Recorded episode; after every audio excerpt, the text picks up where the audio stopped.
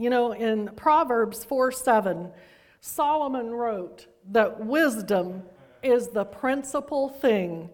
Therefore, get wisdom, and with all thy getting, I love the way the King James says that, with all thy getting, get wisdom. For understanding of his word and his character and his love for us. Praise the Lord. And that's exactly what I pray that we will get today from the word of the Lord wisdom and understanding. This week, as I was in prayer, the Lord put this passage of scripture in my spirit. And as I read it, with tears streaming down my face, there's a song based on this passage of scripture. If you will turn to Psalm 193, and we're going to read the entire psalm. I promise you it won't take but just a few minutes, and then I'm going to tell you a brief story. Here it is. And if you don't mind, I'm going to read it out of the Message Bible. I'm sorry, the New Living Translation. Sorry, New Living, I, I pulled a fast one on you this morning. Uh, the New Living Translation, Psalm 139. How many of you believe that God knew who would be here this morning when He gave me this scripture uh, passage? Yes, He did. And how many of you know that God searches the heart? Yes, He does. This says, O Lord, you have examined my heart. Not that I've searched for you, but that you have searched for me. And you know everything about me. You know when I sit down or when I stand up. You know my thoughts, even when I'm far away. You see me when I travel and when I rest at home. You know everything I do. You know what I am going to say even before I say it, Lord. You go before me and you follow me and your place, you place your hand of blessing upon my head. Such knowledge is too wonderful for me, too great for me to understand. I can never escape from your presence. I can never get away from your presence. If I go up to heaven, you are there. And if I go down to the grave, you are there. If I ride the wings of the morning, and if I dwell by the farthest oceans, even there your hand will guide me, and your strength will support me. I could ask the darkness to hide me, and the light around me to become night, but even in darkness, I cannot hide from you. To you, the night shines as bright as the day Darkness and light are the same to you. You made all the delicate, innermost parts of my body, and you knit me together in my mother's womb. Thank you for making me so wonderfully complex. Some of us might be a little more complex than others, but thank the Lord. For your workmanship is marvelous, and how well I know it. You watched me as I was being formed in utter seclusion, as I was woven together in the darkness of my mother's womb, you saw me before I was born. Every day of my life was recorded in your book. Every moment was laid out before a single day had passed. Think about that. The Lord knew the steps you would take before you were born. How precious are your thoughts about me, O God. They cannot be numbered. I can't even count them. They outnumber the grains of sand. And when I wake up, you are still with me. O God, if only you would destroy the wicked. Can't we relate to this? Get out of my life, you murderers. They blaspheme you. Your enemies misuse your name. Oh Lord, shouldn't I hate those who hate you? Shouldn't I despise those who oppose you? Yes, I hate them with total hatred, for your enemies are my enemies. And verses 23 and 24 Search me, O God. Now, in verse 1, he said, You've already searched me. You already know my heart. But here, David's saying, Search me, O God, and know my heart. Test me and know my anxious thoughts.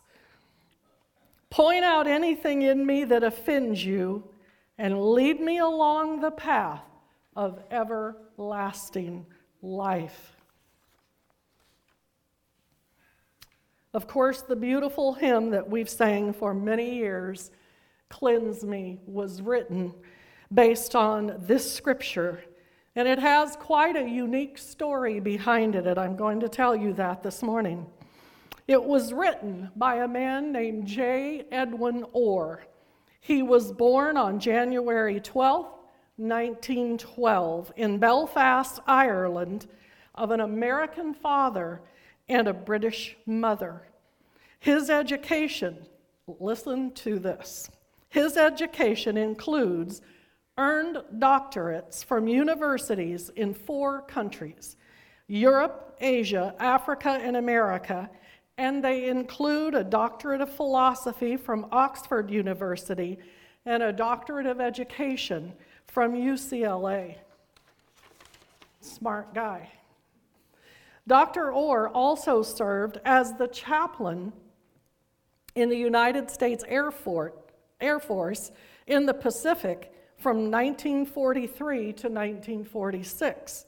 And since the war, uh, Dr. and Mrs. Orr resided in California. In his extensive travels, Dr. Orr visited 150 countries, including the Soviet Union, and he has been in more than two thirds of the world's 600 major cities preaching and witnessing for the Lord. Despite these numerous lifelong achievements and accomplishments, Dr. Orr will no doubt be best remembered as the author of a simple yet one of the most beautiful and challenging revival songs of all time. Dr. Orr recalls that he wrote the song Cleanse Me in 1936, following a great inspirational and intense move of the Holy Spirit at the Easter Revival Convention Center, and this is a hard word to pronounce, in Ingarua, Wahia, and that's all one word, New Zealand. Dr. Orr writes that as he was leaving New Zealand following this amazing revival and move of the Holy Spirit, four Maori girls approached him. These are the indigenous people of New Zealand, M A O R I, and most of the people I heard pronounce it Ma- Maori. The R sounds like a D. I can't quite uh, pull that one off, but four Maori girls approached him and sang the most beautiful song he'd ever heard the song of farewell. And in New Zealand, in their tongue, it was called Po Atu Rau. In Dr. Orr's account of the revival, there are many, many outstanding miracles God performed. Frankly, just getting him to New Zealand to evangelize the Maori people was a huge miracle and a great testimony in itself. For instance, he knew no one in the country of New Zealand before going there. But when he arrived, he was met by an aunt and uncle whom he had not seen nor heard from since he was one year old.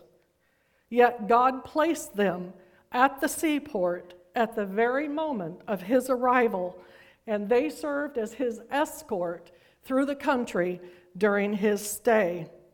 He recounts how many, many souls were saved during this revival. Certainly in the thousands, and particularly among many, many young men. Revivals that included all night prayer meetings. Been a long time, hasn't it? Simply because the attendees couldn't find a place to stop worshiping the Lord. Many gave testimonies of how God had freed them from their sin and the bondages of all sorts and set them completely free. It was the greatest revival that the country of New Zealand had ever seen, and it all started with the Maori people, the indigenous people of the country. The recount of the revival sounded familiar to me from when I was a little girl. It included visiting preachers. I could probably name them now, and you would know the names. Many songs of praise and worship, including, and I thought this was very funny, clapping and raising of hands, because that was really radical in the time, very foreign to the, to the people. Crying tears of remorse over sin and exuberant joy over being set free all at the same time, and then seeing the unmistakable transformation on the faces of those who had come to Christ. The time came for Dr. Orr to leave New Zealand because he had an, another appointment and he was definitely going to be late, as he was, for this new appointment because he couldn't find a place to pull away from the New Zealand revival. People just kept pulling at him, come to my tent, because they were in a big campground convention center sort sort of thing. And all, all of the people wanted him to come to their tent. he said it was so hard because people just flooded to the altars and stayed up all night worshiping God. There was no way to just turn it off. And at the last minute, just before he finally walked out, he had said his goodbyes these tiny little four teenage Maori girls came up to him and, in their beautiful language, offered to him this song of farewell, and he was so greatly touched by them. As a musician himself, Dr. Orr filed the tune away in his mind, and shortly thereafter, God gave him the words to this beautiful, impactful song. This song has been used as a call to repentance ever since in many countries, as it tells the story through each verse from sinner to saint. I've always loved this song. I've played it many times as an invitational. and I have seen many times, I've seen in the songbook, if you uh, if you want to look there, you'll find it. It says uh, Maori folk melody. He didn't write the melody, but he wrote the words that God gave him. In this song, you can see yourself at any given time and actually switch back and forth between the verses. Whether needing forgiveness or being thankful for forgiveness in verse 2, or in verse 3, pouring out our hearts to God in total submission. Or in verse 4, recognizing the need for the Holy Spirit to revive our hearts once again, it brings us closer to the heart of God. That pretty much covers it all. A song that tells the whole story, a complete picture of the journey of a child of God. If you will, and I forgot to write down the page number. I know it's in the beginning of the book. If someone wants to 48. look, 48. Thank you. If someone, if you want to turn to page 48 in your hymnal, we're going to sing this song as David did. Search me, O God, and know my heart today. As I've said so many times over the last year and a half, it's not about what we say or what we don't say, our talents or our gifts, as long as we're lifting up the name of Jesus or we're calling out to Him with a need, He hears us. He knows us. He goes before us and behind us, and He puts His hand on our head. Thank you, Jesus. I'm going to go to the piano.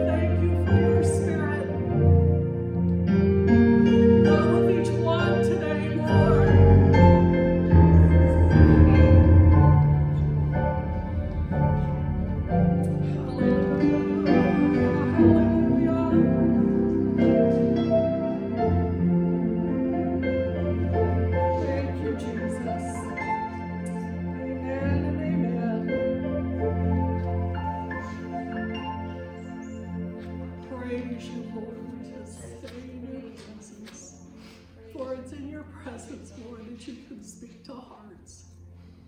Lord, it's when we're quiet and we're still before you that you can speak to us, Lord.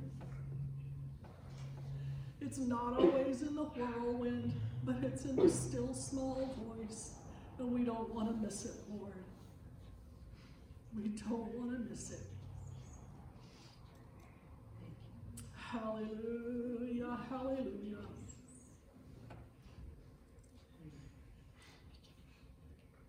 All minds clear? Then you may be dismissed in the care of the love of the Lord.